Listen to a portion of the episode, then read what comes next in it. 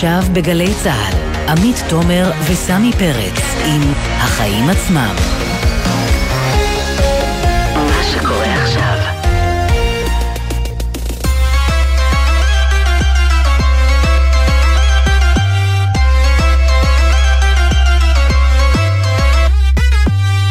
עכשיו שש וארבע דקות, אתם על החיים עצמם, התוכנית הכלכלית-חברתית של גלי צה"ל.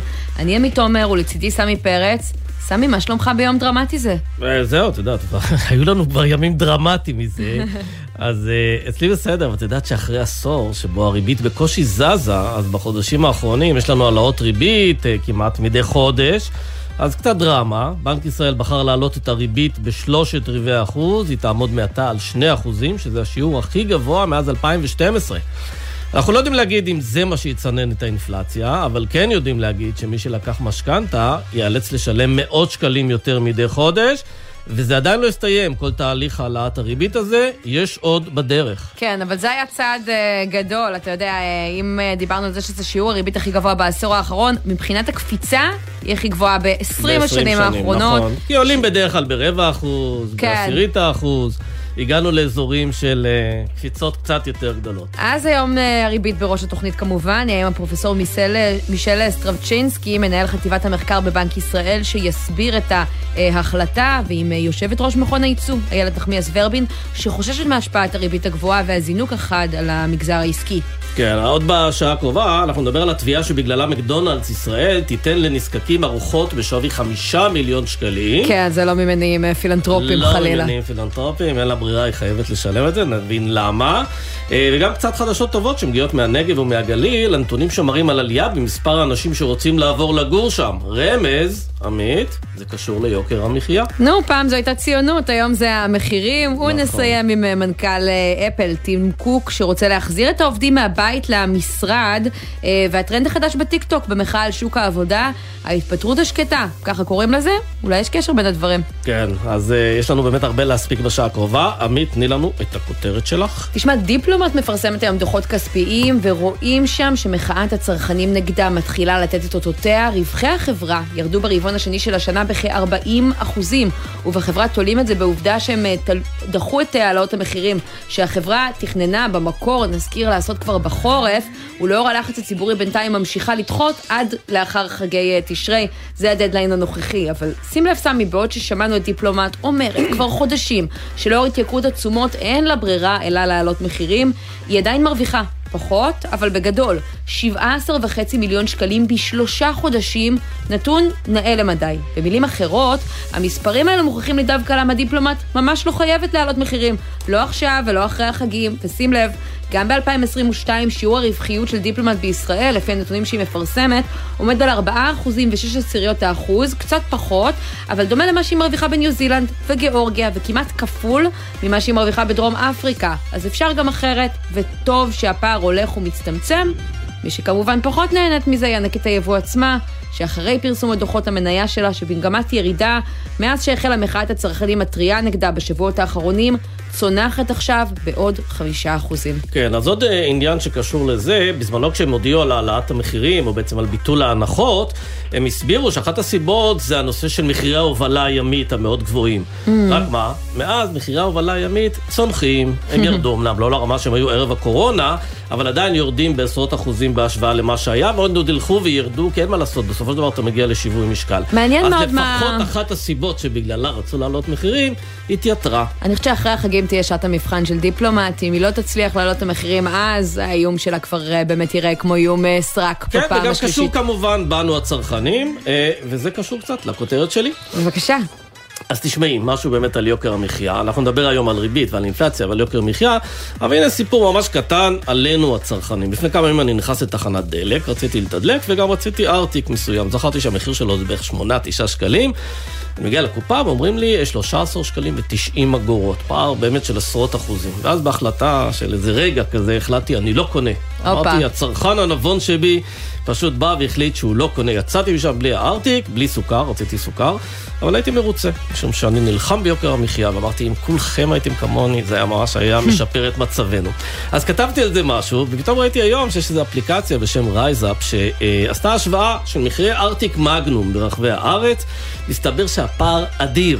הכי יקר בשופרסל אה, אקספרס בירושלים, 15 שקלים, והכי זול בסניף שפע ברכת השם בבני ברק, חמישה וחצי שקלים. כמעט פי שלושה. אז סביר להניח שאם אנחנו נמצאים בירושלים, אנחנו לא ניסע לבני ברק לקנות את הארטיק, אבל כן אפשר להחליט, לא קונים. לדעתי זה כן יכול להוריד את יוקר המחיה, רק חבל שאי אפשר לעשות את זה עם הרבה מאוד מוצרים רבים אחרים, שפשוט אי אפשר לוותר עליהם. אנחנו לא נעשה את זה בתרופה, אנחנו לא נעשה את זה בביטוח פנסיוני ובשלל מוצרים אחרים, שהמחירים שלהם והפרמיה העודפת שאנחנו משלמים ליצרנים הרבה יותר גבוהה מאשר אפילו בארטיקים האלה. ואני חייבת להגיד לך שאפילו בפריבילגיה הזאת, אני חושבת שהמקרה יחסית אה, חריג, אנחנו רואים מה קורה למשל אחרי מס אה, השתייה המתוקה, המכירות לא צומחות בצורה דרסטית, כלומר גם כשמעלים לנו את המחיר, אנחנו הרבה פעמים מצקצקים, מתבאסים, אבל ממשיכים לקנות. אז אתמול עמדה לפניי בקופה, בסופרמרקט, אישה אה, ממגזר מסוים, לא נראה לי שזה המגזר העשיר בישראל, וראיתי שהעגלה שלה מלאה בבקבוקי משקה מתוקים, mm. עליה זה לא השפיע. כן. טוב, נתחיל? נתחיל.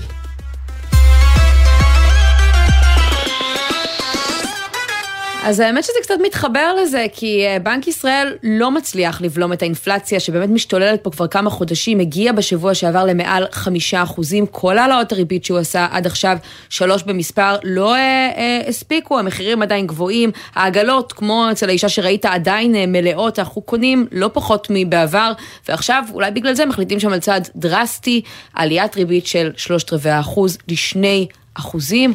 ואנחנו רוצים לדבר בעניין הזה עם פרופסור אה, מישל סטרבצ'ינסקי, מנהל חטיבת המחקר וחבר הוועדה המוניטרית בבנק ישראל, שלום. שלום, עמית וסמי, ושלום מישל, אנחנו מדברים כל חודש, אבל בסוף אני אלמד להגיד את השם הזה, באמת. מישל סטרבצ'ינסקי. אה, יפה. דוגמה ומופת.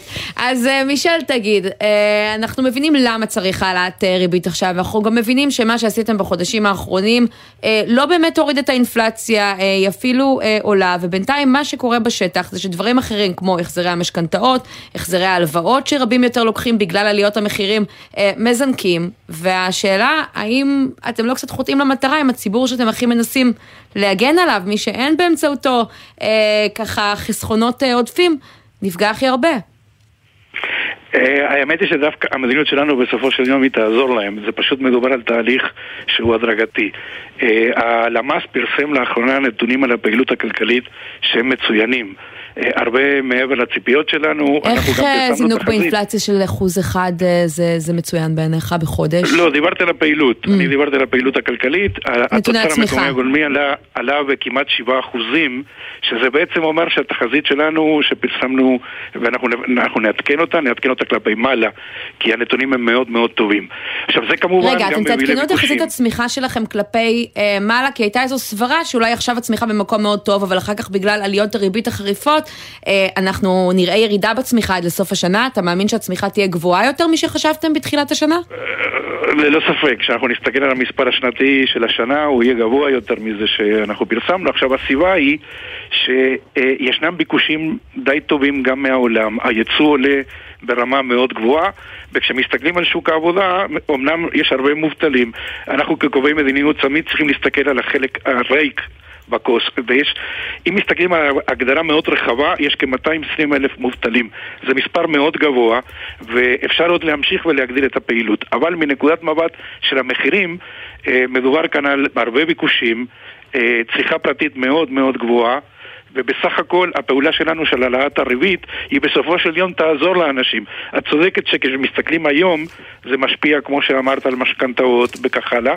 אה, זאת הסיבה גם שבגללה אנחנו מודיעים על כל התהליך מראש כדי שאנשים מקבלים את ההחלטות שלהם על משכנתאות, ייקחו את זה בחשבון. כן, אבל תגיד לי, איך זה מסתדר, כן. אותה באמת העלאת תחזית הצמיחה שלכם, בהשוואה לכך שאתם כותבים היום בהחלטת הריבית, שדווקא בעולם רואים סימני התמתנות, רואים שקרן המטבע אפילו הורידה את תחזית הצמיחה לאירופה, לארה"ב, למזרח. אה, מה, אנחנו ממש, אה, מה, וילה בג'ונגל? לא, לא, לא. אה, יש באמת עדכון כלפי מטה של התחזיות בהרבה מדינות בעולם. אה, חלק מהן מושפעות באופן ישיר מעימותים, כן? כמו מה שקורה באירופה. אצלנו זה סיפור אחר. למשל, היה לנו אירוע ביטחוני, אבל הוא היה מאוד קצר. וכשמסתכלים למשל על התיירות, שזה אחד הענפים שלא הגיע למקום הנכון, אה, הוא עלה והוא כנראה צפוי להמשיך לעלות, לפי הציפיות של הבתי מלון כן. וכך הלאה. העלאת הריבית באחוז ותשע עשיריות בארבעה חודשים, זה קצב מהיר יותר ממה שחשבתם שאתם תעשו כשהתחלתם את תהליך העלאות הריבית? אה, ללא ספק הפעימה האחרונה שעשינו היא הייתה יחסית גבוהה על פי הציפיות של השוק, אבל הסיבה לכך הייתה שהמחירים גם עלו יותר ממה שצפינו. אה, המספר הזה שהוזכר, 5.2 אחוזים, הוא הרבה מעל יעד האינפלציה, והציבור, אני חושב שמה שהוא מגלה זה שיש פה מסר של נחישות. בנק ישראל נחוש להוריד את האינפלציה, ולמה זה חשוב? כי מישהו שמסתכל קדימה, למשל בתביעות על השכר, אז אם יש פיצוי חד פעמי זה סיפור אחד, אבל אם יש העלאת שכר ארוכת טווח, זה יכול להנציח את המצב הלא טוב, למי? דווקא לעניים ביותר. אבל זה העניין, שאתם מדברים תעלה... על זה שרואים כבר לחצי שכר בסקטור הפרטי העסקי, ואנחנו רואים עכשיו את סכסוך המורים, ואנחנו, ואומר גם שר האוצר שיש תביעות שכר של 40 מיליארד שקל במגזר הציבורי, כלומר עוד הרבה מאוד העלאות שכר לפנינו, מה שאומר שאתם תצטרכו להעלות את הריבית עוד ועוד כדי לתת מענה ללחצים שזה ייצור. לא, העלאות הריבית הן מסמנות לכולם שאנחנו נחושים להוריד את האינפלציה. עכשיו, אנחנו כבר מתחילים גם לראות סימנים מסוימים. אה, ראינו קודם כל איזשהו איסוף בשער השקל, זה משהו שמשפיע להורדת המחירים. אנחנו רואים גם איזה שהם שינויים בעולם. אה, ירידה במחירי הנפט, רואים גם ירידה מסוימת במחירי הסחורות, בקצת פחות קשיים במה שנקרא שרשראות האספקה. נדמה לי הזכרת את ההובלה, את השינוע, כמשהו שגם הולך בכיוון הזה. עכשיו, הפעילות שלנו היא באה לצד הדברים האלה, ולמשל צריכה לשכנע, הזכרת למשל את הדוגמה של הגלידה. אני רוצה להביא לך את אותה דוגמה על השכירות. קדימה. Okay. היא מופיעה ב... מופיעה ב-25% במדד. אז בתל אביב היום אנחנו רואים סימנים ברורים לעלייה מאוד גבוהה במחירי השכירות. זה מעלה את החלק של השכירות במדד המחירים לצרכן. אה, אבל אם תלך לתל אביב, אתה תראה את זה, אם תלך לפריפריה, תראה את זה פחות, אוקיי? אה, ועדיין ולכן... אנחנו מביאים פה, צריך להגיד, הרבה מאוד עדויות של אנשים כבר אה, מעבר לתל אביב, מעבר גם לגוש דן, שחווים עליות מחירי שכירות ברמה שהם לא חוו בחודשים האחרונים. יש תחושה שעולה מהשטח, וזה גם מגובה בנתונים של החברות שמתעסקות בזה, שבסוף העליות הן יותר רחבות. והשאלה היא, בסוף אני, אני מבינה את הנחישות. נחישות, אבל עם נחישות, מה שנקרא, לא קונים במכולת, וגם הם לא רוב הסימנים החיוביים אה, שציינת. והשאלה היא, תוך כמה זמן אתם מעריכים שהמגמה תתהפך? שנתחיל לראות פה בלימה של האינפלציה, שלא לדבר על אה, ירידת מחירים, שזו המטרה הסופית.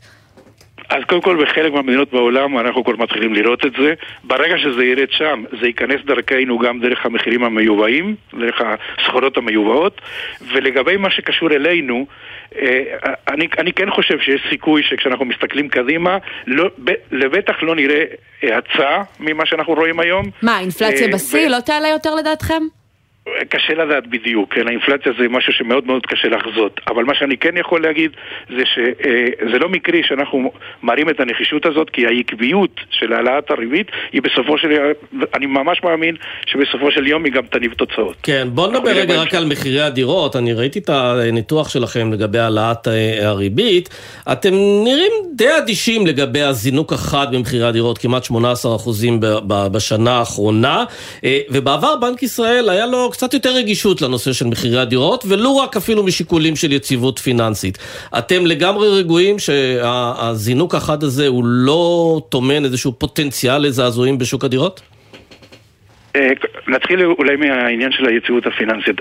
הזוגות הצעירים, כשהם לוקחים משכנתאות, הם כולם צריכים להבין שאנחנו בתקופה אחרת, לא בתקופה שהיינו לפני חצי שנה. בגלל שהריבית עולה ובגלל שהאינפלציה היא גבוהה, עדיף לקחת מסלולים שהם לא חשופים לדברים האלה. זה, זאת הסיבה שבגללה אה, דיברנו על, ה, על כל המסלול מראש. עכשיו, זה, זה, אנחנו כמובן מודאגים, ואנחנו מנסים אה, שהמסר הזה יגיע לזוגות הצעירים. לגבי המחירי הדירות, כן, שזה לא מה שנכנס במדע המחירים לצרכן, אנחנו לא אדישים, וגם הפעולה שלנו היא פועלת בכיוון הנכון. אנחנו רק טוענים שזה לא הגורם העיקרי, זה לא אומר ש... זה, זה, זה כן פועל בכיוון הנכון. זה מקטין את הביקושים, כן? בגלל שהעלאת הריבית אה, נותן אלטרנטיבה להשקיע במשהו אחר ולאו דווקא בדירות, כן. זה מצד אחד. מצד שני, הפעולה הכי משמעותית כאן היא ב... אצל הממשלה. אנחנו כיועץ כלכלי לממשלה מסתכלים כל הזמן על השחרור של הקרקעות, שסמי, אתה צודק, אה, המספרים לא עוזרים לי כשאני מדבר, כי יש עלייה כל כך גבוהה ב-12 חודשים אחורה, שמה שאני אגיד זה לא יעזור, אבל מה שאני כן יכול להגיד לך, עוד לא התפרסמו נתונים על הרביע השני, השנה נראית מאוד דומה לשנים הטובות של שחרור קרקעות וגם התחלות בנייה. זה משהו שאנחנו נראה את זה רק בהמשך. אז בתחום הדיור אתם אופטימיים, בואו נדבר על איפה שאתם אה, פסימיים. אה, אתם כותבים, אה, לדעתי בפעם הראשונה, למרות מערכות הבחירות הרבות, מזהירים שהמשבר הפוליטי בישראל כבר עלול לפגוע בפעילות הכלכלית וחוסר היציבות. מה זה אומר? אילו השלכות עלולות להיות לכך? אנחנו גם התבטאנו בתקופה של, ה, של הבחירות החוזרות ונשנות שאחד הדברים הלא טובים זה שאין תקציב. אז אנחנו מתקרבים לסוף השנה והאזהרה שלנו היא חשוב מאוד שהממשלה החדשה שתקום היא תפעל מיד לתקציב. כי היעדר תקציב זה לא כל כך בעיה בהתנהלות היומיומית. הרי בהתחלה יש את הכלל 1 חלקי 12, ישראל כבר למודה, יודעת לתפקד בזה, אבל הנקודה היא שלא עושים את הרפורמות. לא פועלים להגדלת ההשקעות. אמנם יש מצב תקציבי שנראה ממש מצוין, עודף בתקציב הממשלה חודש אחרי חודש, אבל ככל שנתקרב לשנה הבאה, התמונה הזאת תיעלם, כי זה קשור להכנסות זמניות בתקופת הקורונה. ומה שאנחנו טוענים זה שאת הכספים האלה שהיום אולי משתמשים בהם להקטנת החוב, בהמשך צריך להשתמש בהם להגדלת ההשקעות. רפורמות שאפשר לעשות רק כשיש תקציב.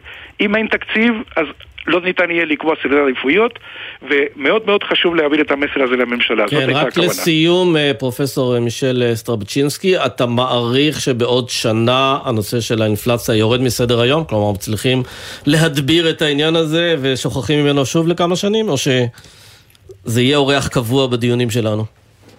אה, יש, יש תחזיות של בתי השקעות בעולם, כולם חוזים מה שנקרא יהיו הפוכה, זאת אומרת שבהמשך תהיה ירידה באינפלציה בעולם, וגם אצלנו יש כזאת תחזית. עכשיו, זה, זה קשה מאוד לתת תחזית על, על התחום הנומינלי, בתחום הריאלי, אני אפילו אמרתי לכם בפתיחת השיחה שאנחנו נעלה את התחזית של הצמיחה, כי רואים נתונים וזה די ברור. Mm-hmm. בתחום הנומינלי זה קשה מאוד, אה, אה, הניבוי הוא קשה. כן הזכרתי סימנים, כן? זה לא רק מחירי הנפט שהזכרתי, גם מחירי הסחורות. אז אני מאמין שכן, אה, הנחישות שלנו בסופו של יום תניב תוצאות. אוקיי, מישל סטרבצ'ינסקי, מנהל חטיבת המחקר וחבר המוניטר, הוועדה המוניטרית בנק ישראל. הנה, השתפרתי. תודה רבה ששוחחת איתנו. תודה לכם. ואנחנו רוצים לדבר עם איילת אה, נחמיאס ורבין, יושבת ראש מכון הייצוא. שלום.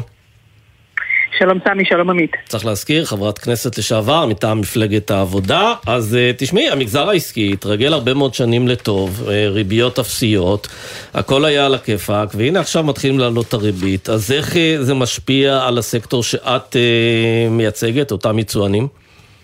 תראה, קודם כל, זה לא רק המגזר העסקי, זה כל מדינת ישראל נהנתה מצמיחה מאוד משמעותית ששיעורי ריבית נמוכים השפיעו עליה, הם השפיעו כמובן גם לטוב וגם לרע, דיברתם הרבה. אבל הנה שמענו את אה, מישל סטרפצ'ינקסקי רק כן. עכשיו אומר שהם מעריכים שהצמיחה תהיה עוד יותר גבוהה ממה שהם חזו אה, בתחילת השנה עד סוף 2022, אז אה, נדמה שלפחות לפי הערכות שלהם לא תהיה השפעה להעלות הריבית, להפך, מצבנו יהיה טוב יותר.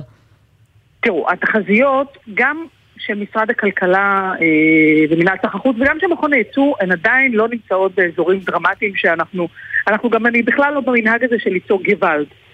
אבל אני כן רוצה לומר משהו שאי אפשר להתעלם ממנו. כל התחזקות של עשרה אחוז בשקל, בשקל פירושה ירידה של שני אחוז בייצוא. זה לא נתון של מכון הייצוא, זה נתון של בנק ישראל, של נגיד בנק ישראל. צריך להיות ער לדבר הזה, בין היתר בגלל מה שדיברתי עם פרופסור סטטינסקי, כי לדבר, כי תנועת המלקחיים בישראל היא מאוד מאוד משונה. הצמיחה כאן, בניגוד ליתר העולם, הצמיחה כאן עדיין די טובה, אפילו הייתי אומרת חיובית, ולעומת זאת האינפלציה גם גואה באופן אה, דרמטי ומשמעותי.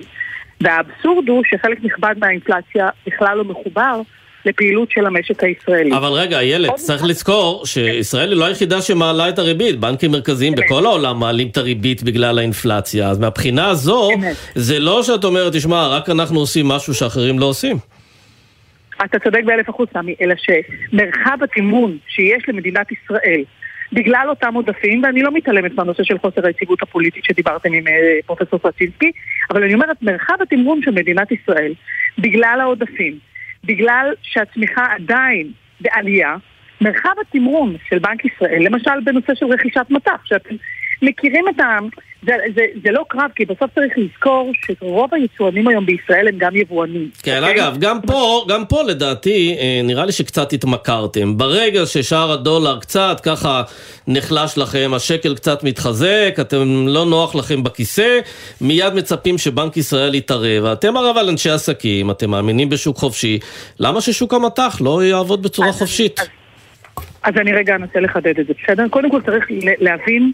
שיש תעתוע ויש כאוס לא מבוטל, שאני מבינה שהוא לא תמיד משתקף דרך נתוני הצמיחה, אפילו לא דרך נתוני הייצוא שהיו בשיא ב-2021, וכנראה, כנראה, אתה יודע, רוצה להיזהר, אבל כבר עכשיו הם שברו נניח את הנתון של 2021. כשאת אומרת כאוס, למה את מתכוונת? תראו, כשאנחנו מסתכלים, אפילו אני אומרת לכם, כשאני מסתכלת על הדולר, אי אפשר להסתכל על זה במנותק. לא ממחירי השינוע ולא ממחירי חומרי הגלם, שאנחנו, אתם יודעים, הרבה פעמים בצדק אתם מזדעקים אל מול אה, אה, יוקר המחיה בישראל. צריך רגע להבין ממה הוא נובע. צריך לזכור, אני כבר לא מדברת, אני לא רוצה לשעמם את המאזינים שלנו ולדבר על הדלק ועל, ועל החשמל ועל האנרגיה ועל כל מה שהולך באירופה. אבל בסוף צריך לזכור שבשלוש השנים האחרונות אנחנו עומדים בתעתועים שהם מטורפים ומציאות. אגב, היה מאוד מעניין הקטע שדיברתי עם פרופסור סוטינסקי, סליחה שאני מתייחסת לזה, אבל זה מאוד מאוד חשוב, שהוא דיבר על הבעייתיות בזה שלא יהיה תקציב כי אי אפשר יהיה לייצר רפורמות. נורא נורא נורא היה קשה עד שלא קמה הממשלה הזאת והשקיעה מחדש ברפורמות ובתשתיות. היה נורא נורא קשה לראות איך אנחנו ממשיכים לייצר במדינת ישראל.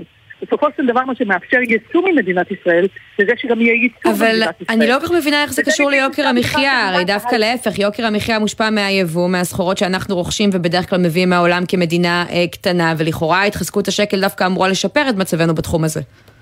אז באופן, אז באופן חלקי, מה שברור שיש את מאזן הסחר, שגם אתם יודעים, פעם התעשיינים היו אומרים, מה פתאום יבוא? זה, זה ממש לא עולמות התוכן שבהם אנחנו נמצאים. לא, אני אומר, אבל, אבל זה משפר. כן אמרת הרי, איילת, שכל יצואן הוא גם יבואן. אז אתם, בתור יצואנים, אתם מייצרים פה, אבל אתם מייבאים חומרי גלם מחו"ל, כן, וכשהשקל חזק, אז אתם, זה, זה משפר את מצבכם.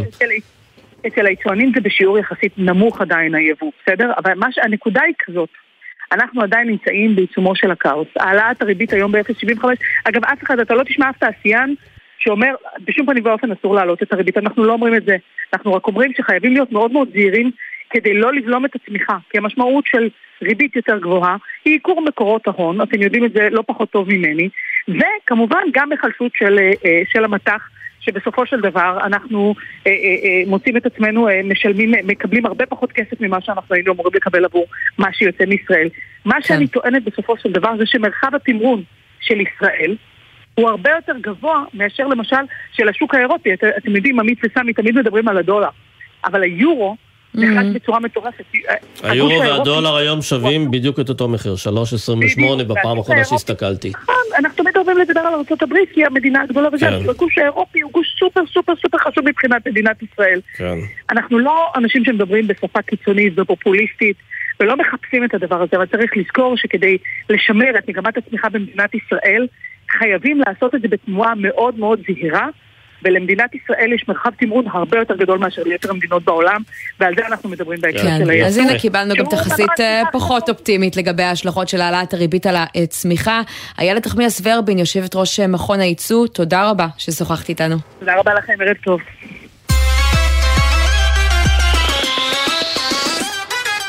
ועכשיו אנחנו לתאונת הבנייה אה, הקטלנית, שתי תאונות שאירעו אתמול אה, בענף הבנייה והובילו למותם של שלושה אה, פועלים, שניים מהם מאותה משפחה, אה, ואנחנו רוצים אה, להתעדכן מה קורה עם החקירה של העניין הזה, אחרי שאתמול נזכיר, שוחחנו פה עם זרוע העבודה, סמי, שדיברו על הקשיים באכיפה, ההתעכבות של הרפורמה, ולא פחות מכך, העובדה שגם כשהם כבר תופסים ו- ומנסים ככה לפתוח בעלים פליליים, מעט מאוד כתבי אישום מוגשים.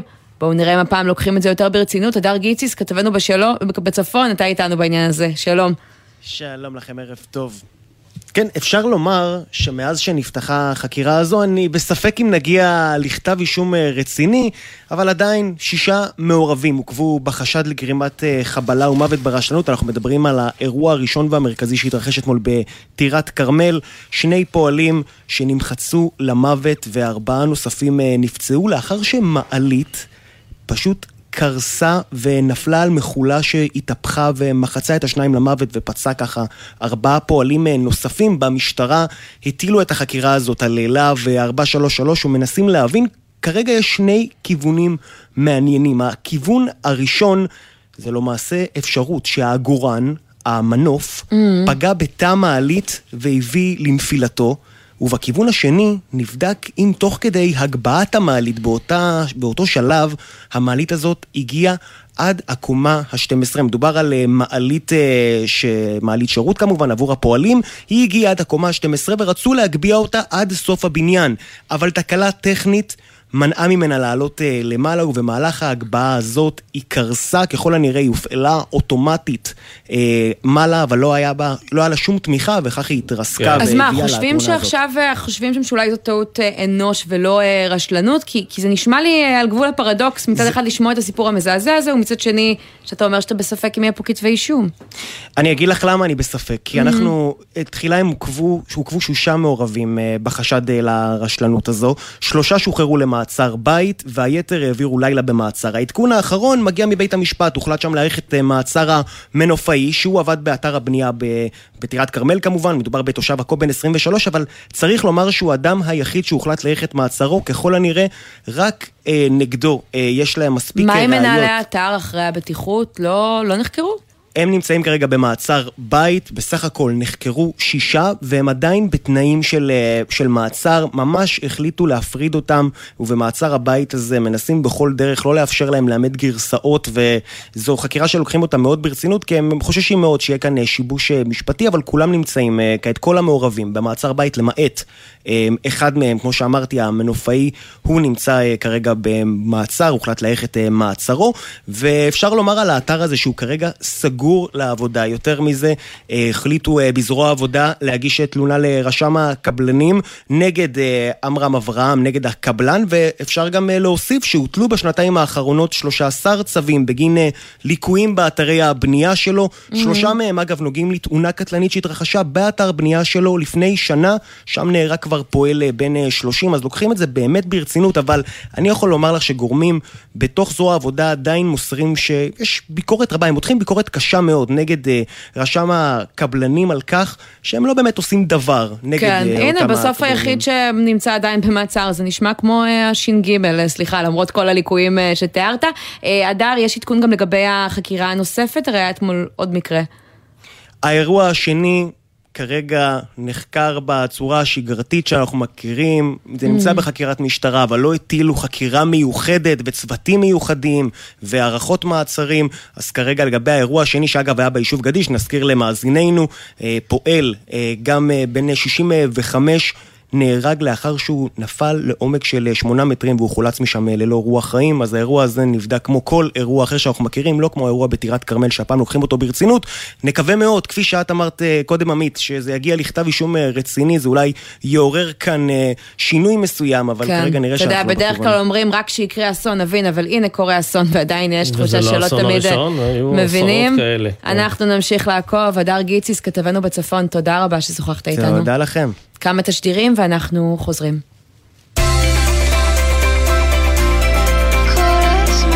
גלי צה"ל, יותר מ-70 שנות שידור ציבורי.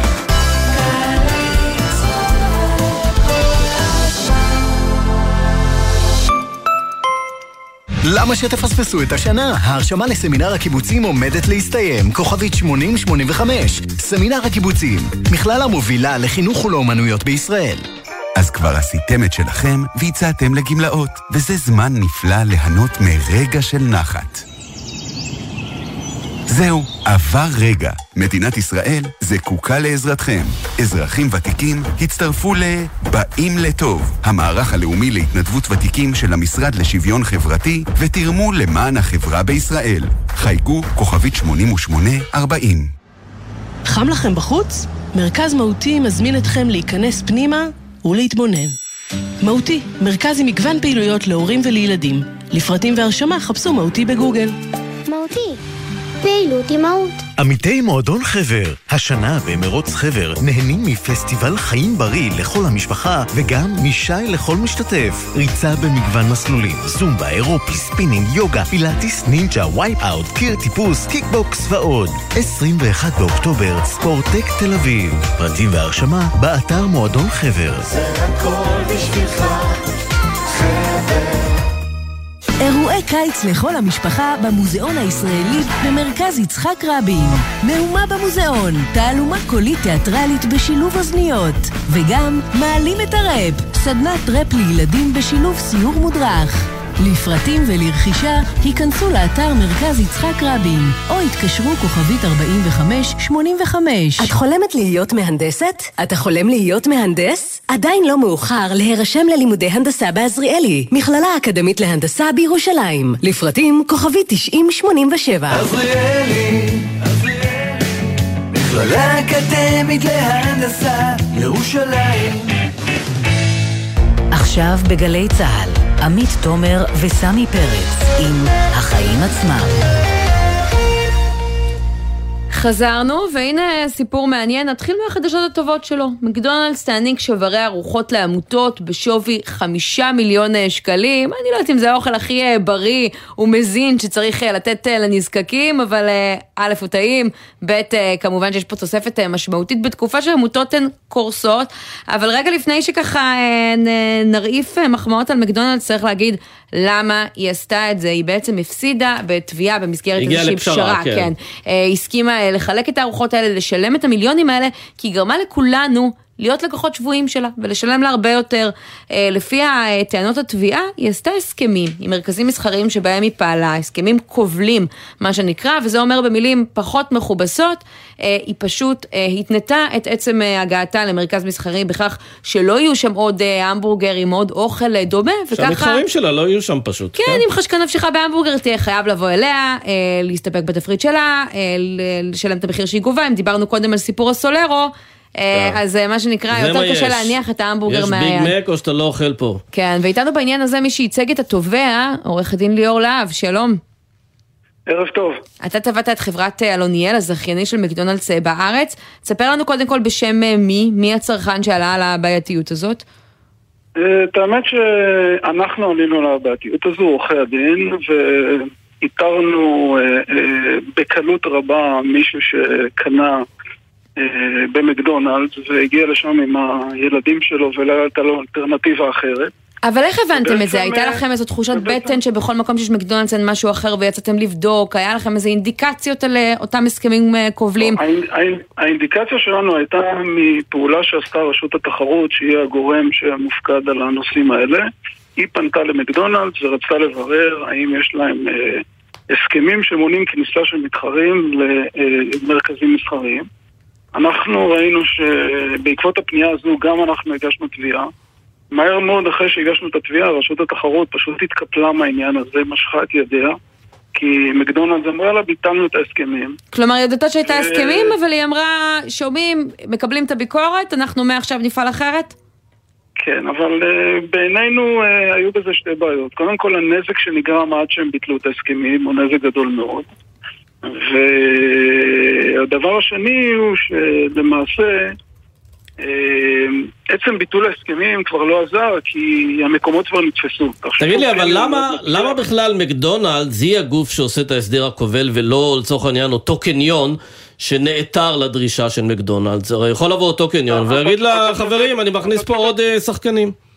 אתה צודק במאה אחוז שצד להסדר הכובל הזה זה גם אותו קניון. אה, פשוט מקדונלדס אה, עשתה את זה ב-100-105 מקומות והיא עשתה את זה עם הרבה מאוד קניונים ויותר נוח בסופו של דבר, גם משפטית, ללכת לגורם שהוא הגורם הדומיננטי והמשפיע, ולא לרדוף עכשיו אחרי 30-40 בעלי קניונים ומרכזים מסחריים. אתה יודע להגיד אה, עד כמה אה, ההתנהלות של מקדונלדס באמת השתנתה בשטח? אם ככה היא הבטיחה להפסיק עם ההסדרים הכובלים, אם הזכרת מעל 100 מרכזים שבהם מקדונלדס הייתה לבד, אז היום אנחנו רואים במספר משמעותי של מקומות שבאמת יש אנחנו- אלטרנטיבה לצרכן? אנחנו רואים, אנחנו רואים, בסופו של דבר רואים שנכנסו קצת מתחרים.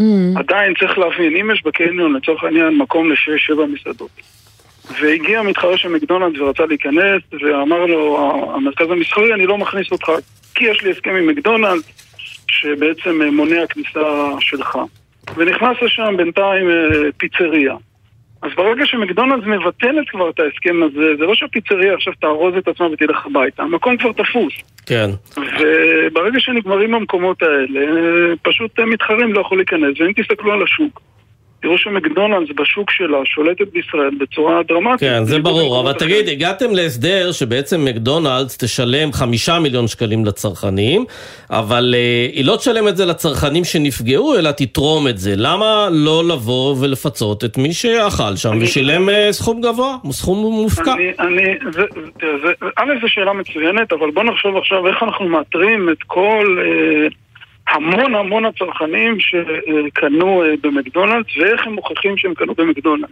אז אם אפשר לאתר אותם. אולי, אולי אם אפשר לאתר אותם, אז לא צריך לתבוע. אתה לא יודע למצוא אותם, אף אחד לא מתלונן. לא, היו גם פתרונות יצירתיים בעבר, אני זוכרת התביעה על הסיגריות עסקת בה לא מזמן, אה, שפרסמו איזו מודעה בעיתון, וכל מי שהצהיר שהוא אכל. כן.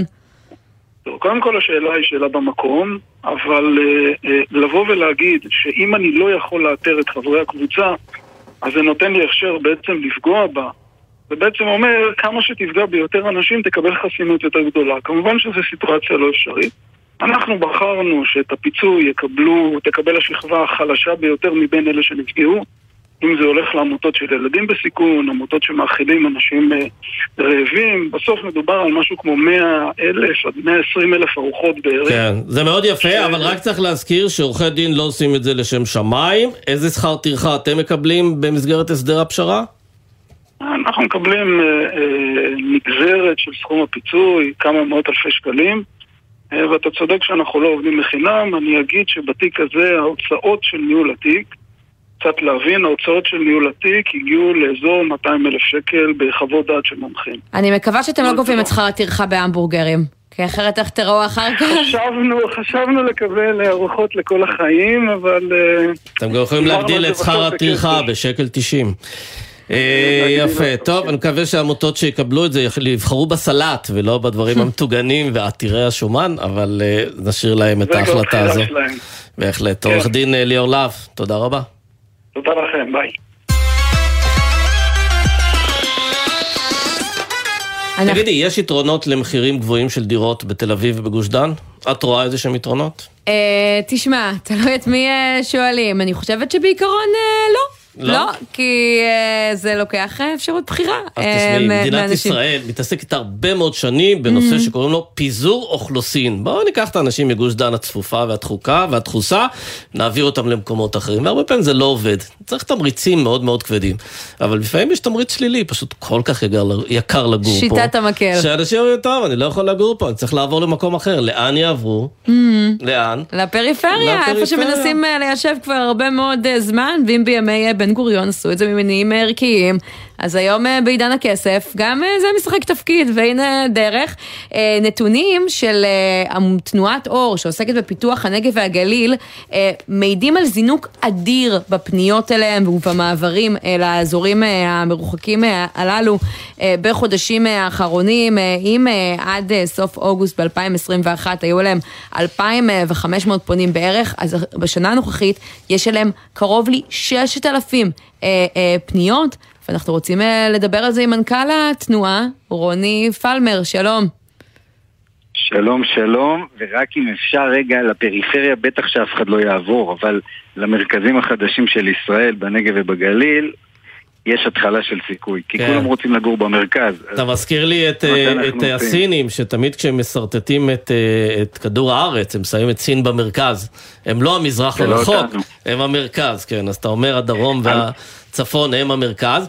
אה, בכל מקרה, אבל תראה, אה, אתם, אה, איך אתם מסבירים בעצם את העלייה הזו בביקוש לעבור לגור בנגב ובגליל? אה, תמריצים כלשהם, או פשוט התמריץ השלילי של אה, חיים בגוש דן? חיים העיקריים בגוש דן. אז זהו, קורה דבר אחד מדהים, כל הזמן זה גרף בעלייה, אנחנו רואים אותו כבר בעשור האחרון, ואז בקורונה קרה משהו מדהים והתלהבנו ממנו, ופתאום, סתם? אם אני לוקח את חודש יוני ויולי שנה שעברה, היה לנו קרוב ל-600 ואז ל-700 משפחות שפנו בכל חודש, ואמרנו וואו, זה פי שתיים משנה שעברה, מה הולך פה? אנשים רוצים לצאת מגוש דן, מתל אביב, רוצים מרחב, רוצים חיים, ואז הגיעה השנה. ואנחנו עומדים, רק שתבינו, ביולי סיימנו עם מעל ל-1,600 משפחות שפנו, ביוני מעל ל-1,400, מלא תל אביבים, מלא חבר'ה שהתחילו להגיד לנו, תקשיבו, זהו, די.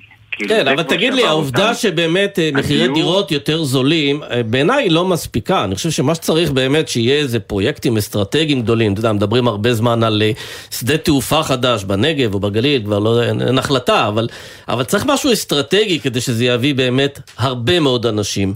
אתם במקביל לכל העניין הזה של, של להביא תושבים, אתם עובדים מול הממשלה בהיבט של פרויקטים אסטרטגיים משמעותיים?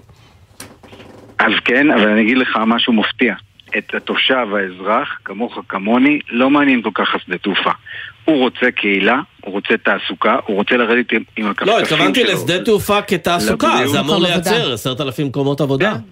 כן, אבל עדיין, זה אמור לייצר אגב קרוב ל-20 אלף אפילו, אבל עדיין זה גדול מדי, והבעיה שלנו היא בכלל לא תעסוקה. יש לנו מספיק תעסוקה בצפון ובדרום, תופתעו. האנשים רוצים דברים הרבה יותר קטנים, והם רוצים דווקא לדעת שהשכונה שלהם, החוויה העירונית שלהם, בתוך ה-18 ערי פיתוח שאנחנו עובדים להפוך אותם לערים שוות, וכל שכונה לקהילה, זה מה שמתחיל להרגיש להם שהם במרכז החדש. עכשיו, זה לא שאומר שתל אביב היא לא מרכז. יש פשוט מדינה עם שלושה מרכזים. אף אחד לא אמר שהצפון לא יכול להיות אוטונומי ועם כל הפסיליטיז שהוא צריך בפני עצמו, וכנ"ל הדרום. וזה דווקא מה שאנחנו שומעים מהאנשים. בעיקרון אתה צודק, זה רק עוד. רחוק להיות הסיטואציה כרגע, גם מבחינת אה, תשתיות אה, תחבורה, גם מבחינת מקומות אה, עבודה. כלומר, אני לא חושבת שאנחנו היום בתרחיש האוטופי הזה שאתה מתאר, ש... אגב, במושגים אמריקאים, אתה יודע, לנסוע מפה לנגב זה שעה ו... שעה ועשר דקות. זאת עיר. אבל, למה צריך לנסוע לנגב? קודם כל, אני עברתי מאזור תל אביב, אני תושב ירוחם. ב-11 השנים האחרונות, אני לא מדבר על זה תיאורטית, ואשתי רעננית, ואני... קיצור, אנחנו משפחה שוואלה, חייתה את המרכז. ובאיזה גיל אה, עברת? גם- אז... סליחה? באיזה גיל עברת לירוחם? אנחנו עברנו אה, בגיל 34. כי אני רואה שבאמת ככה רוב מי שעברו הם אה, צעירים, מתחת לגיל 40-50 אחוזים בערך ממי שככה פונים אליכם בזמן האחרון, ואני חייבת להגיד לך, זה הפתיע אותי, כי אנחנו כן רואים בהגרלות מחיר למטרה, שעדיין הביקושים לערים אה, כמו דימונה, ערים אה, שאינם במרכז אה, כפי שהוא מוגדר היום אה, על ידי המדינה, אה, עדיין מאוד נמוכים. אז איך זה מתיישב? קודם כל דימונה עברה את השמונת אלפים אה, יחידות שנמכרו בה בעשור האחרון. במחיר מטרה היה ספציפית איזשהו אה, אה, כשל שוק, אבל גם הוא כבר תוקן. ואנחנו נמצאים בעיר שמכפילה את עצמה, ואגב קורים בה דברים מטורפים בדימונה. אבל אני יכול להגיד לכם שלצד כל מה שאתם שואלים, גם יוקר הדיור, גם זה שכל הערים עשו איזושהי קפיצה, אנחנו היום מביאים מרכזי חדשנות לתוך עכו, לתוך אופקים, לתוך דימונה. בכל המקומות האלה פתאום מתחיל vibe, ונפתח עוד פאב ועוד בר, זה רחוק דברים מהאוטופיה, מטורפים אבל בדימונה, אתה אומר. נראה לי שאני אקפוץ לבדוק את זה. באיזה יום. סמי, תראה מה קורה בעיר. אה, הולדתך. אני מאוד שמח שיש דברים מטורפים בדימונה. אז אתה יכול לקבל היום בדימונה גם בפחות ממיליון שקל דירה, במיליון 200 מיליון 300 פנטאוז, מרכז העיר, אה, פתחו שם, אתה יודע, לא, אבל אה, השאלה מה הדברים המטורפים מסביב, אבל על זה נדבר בשיחה הבאה שלנו, כי נגמר לנו הזמן. רוני פלאמר, מנכ"ל תנועת אור, תודה רבה אה, ששוחחת איתנו. הכי חשוב אה, להמשיך ולבוא, להגיע. בהחלט. למרכזים החדשים של ישראל. הארץ שלנו בסך. הכל קטנה, הכל קרוב. תודה רבה. תודה. ביי.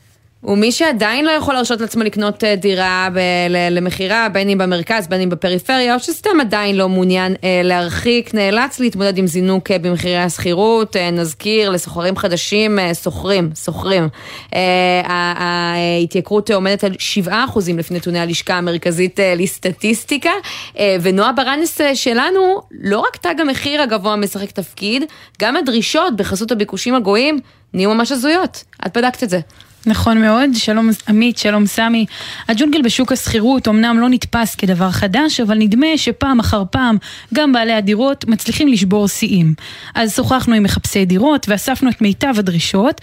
נתחיל במאיה מתל אביב, שכבר חשבה שמצאה דירה בדיזינגוף בשכר דירה של כ-6,500 שקלים, אה, ואז גילתה שחסר שם דבר די בסיסי. היה את ההוא שרגע לפני שקבענו להיפגש בנכס נזכר להגיד לי בדרך אגב שאין לו מקלחת או מקלחון בדירה ושאם אני רוצה להתקלח אני מוזמנת לבנות על חשבוני. כשפותחים את הפייסבוק או אתרי דירות אחרים, מחפשי הדירות יכולים לראות במודעות רבות את דרישת הסף לצרף תלוש משכורת. יש בעלי דירות שדרשו אפילו יותר והוסיפו גם תלושי משכורת של הערבים, הערבים עצמם. זאת אומרת, הערבים היו צריכים להוסיף משלושת החודשים האחרונים שלהם את תלושי המשכורת. כשביקשנו לראות את החוזה, אז בעל הדירה אמר שאנחנו צריכים אה, להביא שלושה חודשים תלושי שכר של, שלי ושל בת הזוג שלי ושל ההורים שלנו, שלקוחות תהיה דיר- דירה רשומה בטאבו, וזה לא פעם ראשונה שזה קורה לי, זה קרה לי בעוד דירה שרציתי להשכיר באזור פלורנטין. באתי לסגור דירה, ובעל הדירה אמר לי, תראה לי שיש לך דירה רשומה בטאבו. פשוט כל אחד עושה מה שבא לו, אין חוקים, אין כלום. מי, ש... מי ששמענו עכשיו זה היה בעצם אה, צחי, אה, שהוא ובת זוגו, הם ביקשו, אה, הם פנו לבעלי דירה וביקשו מהם לצד שלושה תלושי ערבים. לצד שלושה תלושים של הערבים, סליחה, ביקשו מהם גם להביא, להביא רק ערבים שיש להם דירה בטאבו. כן, לפחות להם יש מקלחת. לפחות זה. כן. אה, ושוק השכירויות מוכיח שוב כמה הוא פרוץ, לא מדובר בבעיה של אזור מסוים כזה או אחר. שוחחנו גם עם לנה שחיפשה דירה באור עקיבא עבור בת דודתה, אם חד הורית שעלתה גם עם שני ילדיה מאוקראינה. היא התבקשה להפקיד ערבות של 15,000 שקלים במזומן, שזה יותר משלושה חודשי שכירות באותה דירה. היינו במספר דירות. באחת הדירות היא התבקשה להביא 15,000 שקל מזומן כפיקדון, ובדירה השנייה, בעלת הדירה לקחה אותי ככה לצד, ושאלה אותי בעברית, האם מדובר באם יחידנית, גרושה, האם היא תוכל אה, לשלם שכר דירה? כן, רק צריך להזכיר שבמקרים האלה בדרך כלל מה שמבקשים זה צ'ק ביטחון, לא מבקשים מאנשים להביא חבילה של שטרות. סטפה, והסכומים הולכים כן. ועולים. אני יכולה להגיד לך שלי לפני כמה שנים יצא לשים עשרת אלפים שקלים יחד עם אה, שותף, אני מבינה שהאינפלציה הגיעה גם לשם. נועה, מה אומרים אה, בעלי הדירות כשאת אה, ככה מנסה לדבר איתם ומספרת להם את כל הדרישות הבאמת מופרזות האלה? הם בעיקר אומרים שמדובר בשוק חופשי, ככה שכל אחד דורש משהו אחר. ערבות בנקאית שלושה חודשים מהבנק, שני ילדים שעובדים, ו-12 צ'קים. כל בעל בית דורש דברים אחרים. אנחנו בתל אביב, אתה יודע, הכל לגיטימי. עושה משכורת, גם שלכם ושל הערבים גם. אתה בתל אביב, הכל לגיטימי, פייר, כשאני שומעת את הדברים האלה, עושה לי חשק לעבור לפריפריה. כן, גם צריך להגיד, זה שוק של משכירים, ובעצם מי שמשלם את המחיר זה אנשים באמת, גם בעלי הכנסה נמוכה, גם בסיטואציה אולי חיים, שעוד לא ממש התבססו בשוק העבודה, אה, וזה זה המחיר הכבד של יוקר המחיה. כי מי שיכול להרשות לעצמו, אז אנחנו לא דואגים לו. לאנשים האלה, בעיה קשה. כן, נועה ברנס, תודה רבה. תודה, תודה. לכם.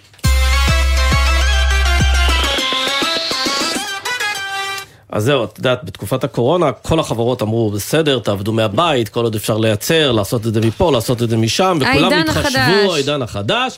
אבל הנה הגיע הרגע שבו אה, הסתיים הקורונה, ואנשים רוצים שאנשים יחזרו למקום העבודה, כי בכל זאת יש ערך לישיבה במשרד יחד. אז מנכ"ל אה, אפל רוצה להחזיר את העובדים למשרדים, והם התחילו באיזושהי מחאה אה, כזו מחתרתית. יש להם עצומה, הם חותמים עליה, עושים כן. בלאגן באינטרנט. זה גם לא עולמות שבהם יש ועדי עובדים, אבל כשאומרים להם תחזרו לעבוד בעבודה ולא מהבית, אני מתחיל בעיקר להתארגן אמרתי שם. שאהבתי שהעצומה היא אונליין, בעוד שהם צריכים לבוא למשרד, אז למה שלא פשוט יאספו חתימות כמו פעם? כן, אז זהו, אנחנו רוצים לדבר על כך עם אה, עינת אה, ליפשיץ, שלום. שלום, ערב טוב, מה שלומכם? בסדר, את אה, מנהלת פיתוח ארגוני והדרכה בחברת אינפינידט? אינפינידט. אינפינידט. כן. יפה. אז אה, איך זה בעצם, כשאת מסתכלת על, ה, על שוק ההייטק, אה, מה, העובדים התרגלו לעבוד מהבית ועכשיו אה, מנהלים רוצים אותם לידם במשרד כי הם חושבים שיש לזה ערך גבוה יותר לחברה? תראה, אצלנו ההנחיה היא שעובדים אה, מצפים להגיע לשלושה ימים בשבוע. אבל אנחנו גם מאוד אה, באים לקראת העובדים. יש לנו עובדים שגרים אה, יותר רחוק, אם זה באזור הצפון, אם זה באזור הדרום, ואנחנו מבינים גם את כל המצב אלו עובדים של חדשים שהצטרפו בקורונה? כי בעבר לא, אני מניחה שהם כן לא. היו מגיעים למשרד. נכון, אבל, אבל היום גם העולם השתנה ואנחנו מכירים בזה, ואנחנו, גם המצב הפקקים אחרי הקורונה החמיר, ולכן הקמנו שני uh, מוקדים, אחד בקיסריה ואחד ברחובות, ואנחנו מאפשרים לעובדים לבוא ולעבוד משם. ואפילו שהם לא מגיעים להרצליה. אנחנו, אנחנו מתבססים את היחסים שלנו מעובדים יחסי אמון. אגב, אני שומע שיש לא מעט עובדים שמתראיינים לעבודה בהייטק, ואחת השאלות הראשונות שלהם, עוד לפני שהם שואלים על השכר והתנאים, זה האם אפשר לעבוד מהבית, ואם אומרים להם שלא, אז הם אומרים, טוב, אז נקסט, הם הולכים למקום העבודה הבא. זה הפך להיות מה שנקרא חלק מחבילת השירות שלהם? אני חושבת שיש כאן אה, שונות מאוד גדולה. אנחנו רואים אנשים שלא נוח להם לעבוד בבית וכן רוצים את החברה ומעריכים את זה. אז אצלנו אני יכולה להגיד שרוב האנשים מגיעים לא כי אנחנו מכריחים אותם, אנחנו רואים את העובד והכל, מגיעים מרצונם שלושה ימים בשבוע. אגב, עשיתם בדיקה איפה התפוקה של העובדים גבוהה יותר, כשהוא עובד בבית או כשהוא עובד במשרד?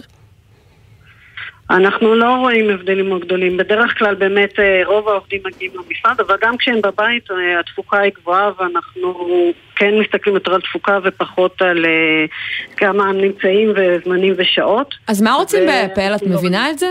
ההחלטה הזאת היא החד צדדית להחזיר את העובדים למשרד?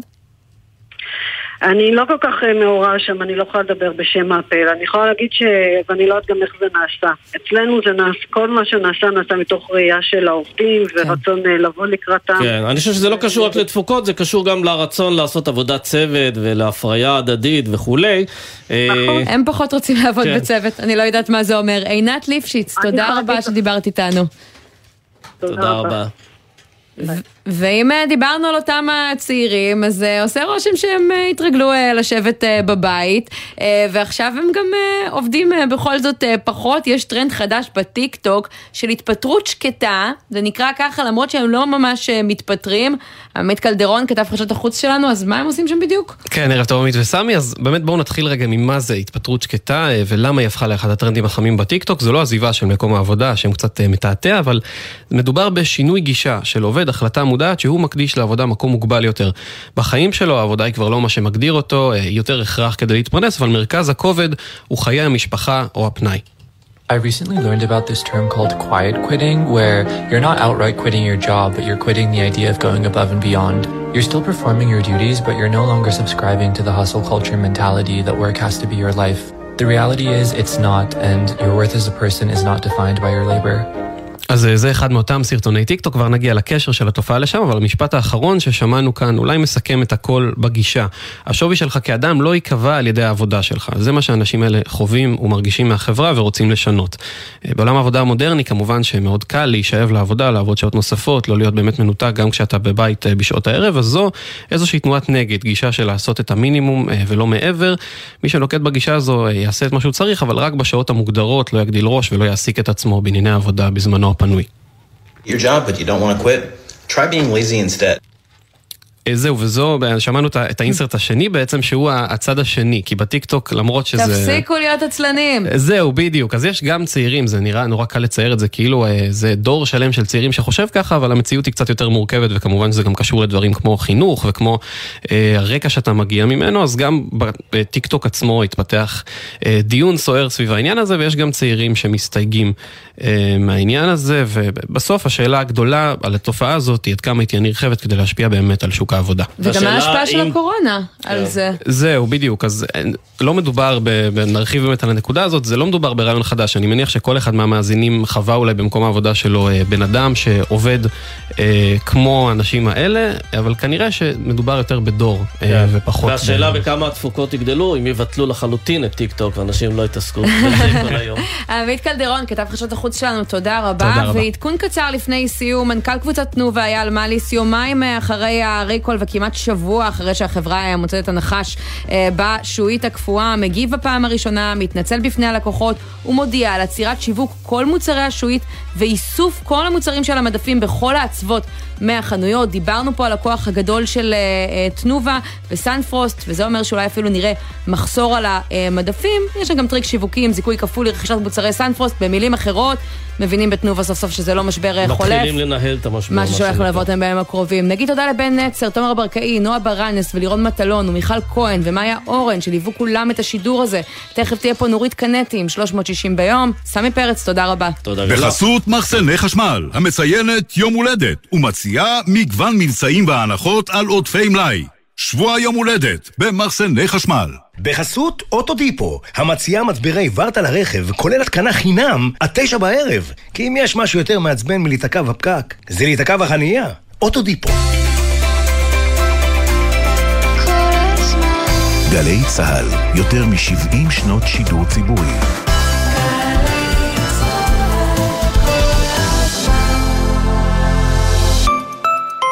מכירים את זה שאתם עומדים בתור, ופתאום מישהו עוקף אתכם? הלו, יש פה תור. סליחה, למה אתה עוקף אותי? אבל רגע, רגע, לפני שהעצבנות עולה, כדאי שתדעו שאולי מי שעקף אתכם מחזיק בתעודת נכה שכתוב בה פטור מתור.